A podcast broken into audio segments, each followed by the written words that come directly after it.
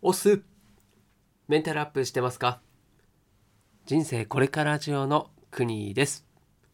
今回も元気にやってまいりましょう。この番組はコロナ禍で飲食店を退職し年収550万から0円になったおっさんが個人で稼げるようになるためにかろうじて生きている姿をお見せしてあなたを元気にするメンタルアップ系の番組です。はい。最後まで言えました。最近ね一一息で言えるようにチャレンジなぜかしております。話し始めると一気に言いたくなっちゃうだけですね。はい。で今日のテーマ。誰しも必ずある思い込みが起きる3つの理由という話をしたいと思います、まあ、思い込みあとなんだろう固定概念とかっていう言い方もありますかね。うんまあこれ本当に誰しもが持ってしまうものだと思うんですけれども、うんまあ、あんまりない方がいいなっていうそういう印象ではないでしょうか。はい、なのでまずは、まあ、それが何で起きるのかっていう、まあ、その原因ですね、まあ、それをちょっと考えた上で思い込みをなるべくなくすと。フラットな状態。柔軟な考え方にしていこうよというような話ですね。はい、でまずこの3つ先にお話ししようと思います。1つ目が錯覚作用。まこれはですね人間に見えていることが、まあ、全て真実ではないという真実ですね。はい、で2つ目が感情や感覚の作用。うん、まあ同じ人間でも今日と昨日で違ったりするよねと。なんだろうもうさっきと今とちょっと前それのね違いもうこれも結構人によっては、うん、さっきと違うっていう人もいると思います。はい、そして3つ目が環境効果ですね。うんまあ、これも本当国や土地、まあ、家族関係家庭状況、うん、あとは周りの仲間たち近所付き合いもそうかもしれません。で時代もそうかもしれないですね。それぞれ生きてきた環境だったり場所が違うということは当然価値観も違うよねっていうような、はい、この3つが思い込みを生み出す大きな原因なんじゃないかなというふうに思っていますというところですね。だこれをちょっと具体的にもうちょっとですね深掘りしていきたいと思いますね。で3つぐらいですねちょっと例をお話ししとしとうと思うんですけれども、はい、で1つ目の思い込みの例としてですねこれちょうど今日今日じゃないな。先日かな。はい、えー、大河内薫さんというですね、えー、税理士の方が、えー、 Voicy という音声をやってるんですけれども、まあ、その中でこんな話をしてました。レッドオーシャンで戦うのもありじゃないっていうような話をしてたんですね。はい、でこれちょっと、えー、もうちょっとお話しすると、えー、そもそもねこのレッドロレッドオーシャンというのは何かというとブルーオーシャンとレッドオーシャンという話があってでまあビジネス界ではね結構もう知られてる話だと思うんですけれども、まあ、要は同じ餌をたくさんの魚がえー、餌をですね狙おうとしてみんなで争っているという場所がこれレッドオーシャンですね。でブルーオーシャンっていうのは、まあ、魚は全然もう自分なんなら自分だけで餌も餌はいっぱいあるっていう状態、はい、これがブルーオーシャンと言われていると。はい、でもう一つですね、えー、大河内さんが言ってたのが、えー、ホワイトオーシャンという、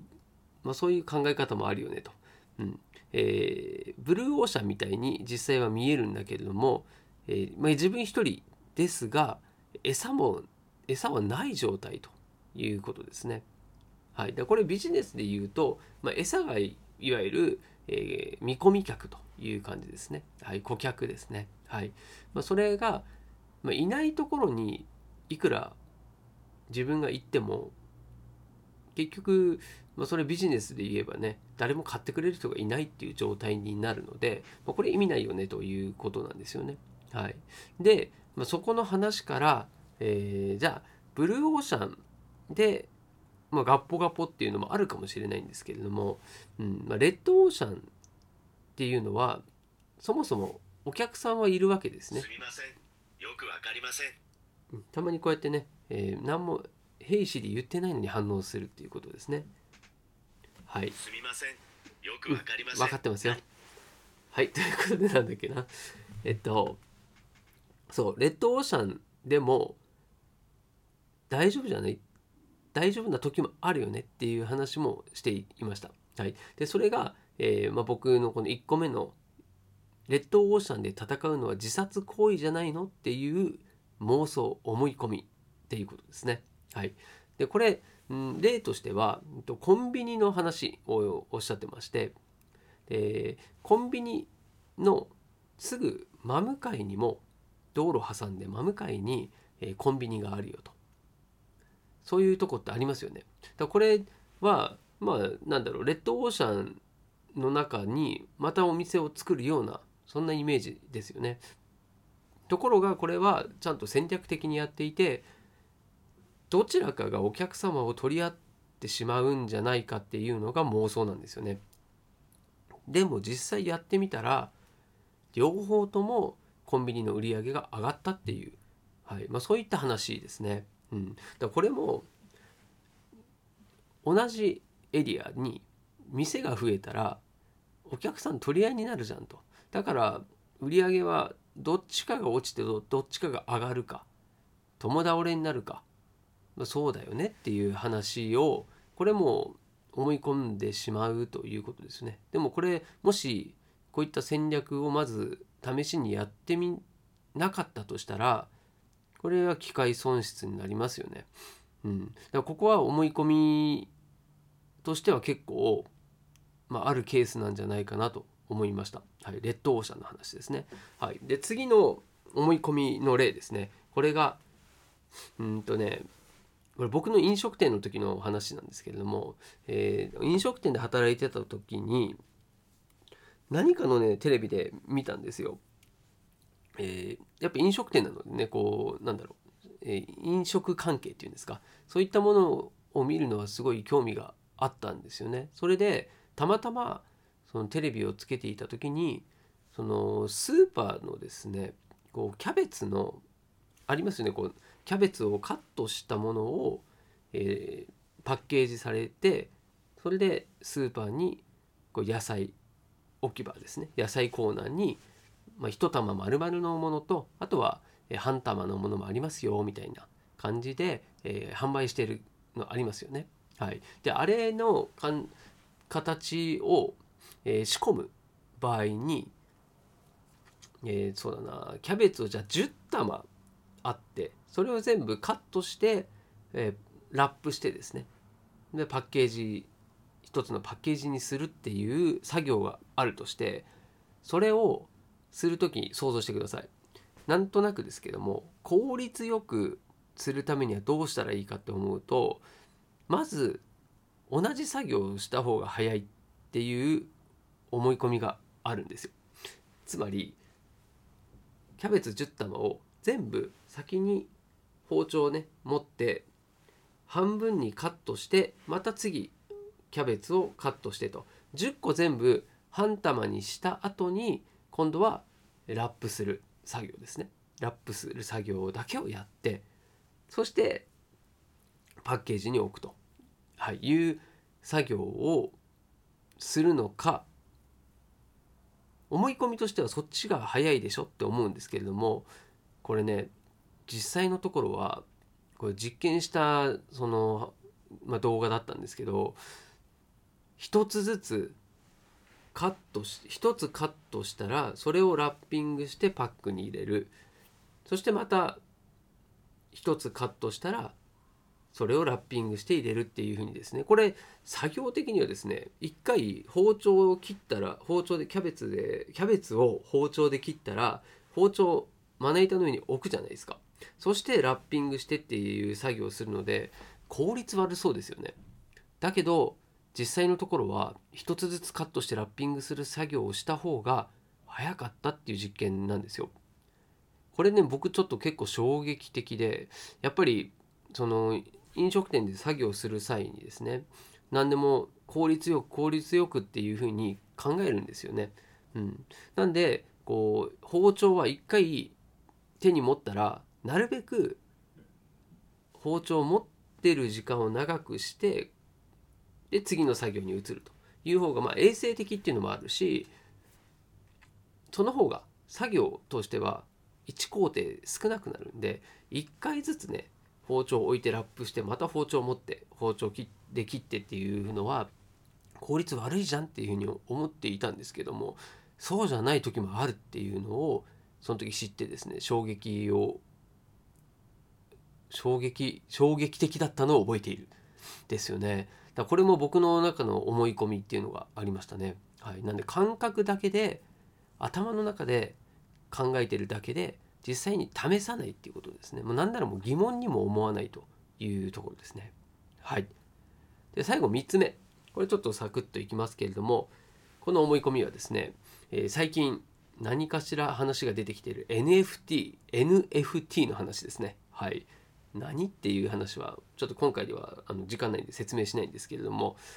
はい。まあ、これあの何の思い込みかっていうと、えこんなものは売れないだろうというですねこう相手の立場がわからないこう勘違い的な思い込みですね。はい、これだけだとちょっとわからないんですけどもうん例えばなんだろうこう所有欲を持ってる人とかこう何か物を持ちたい。例えばこれアートで例えるといいと思うんですね。NFT 的な考え方だと。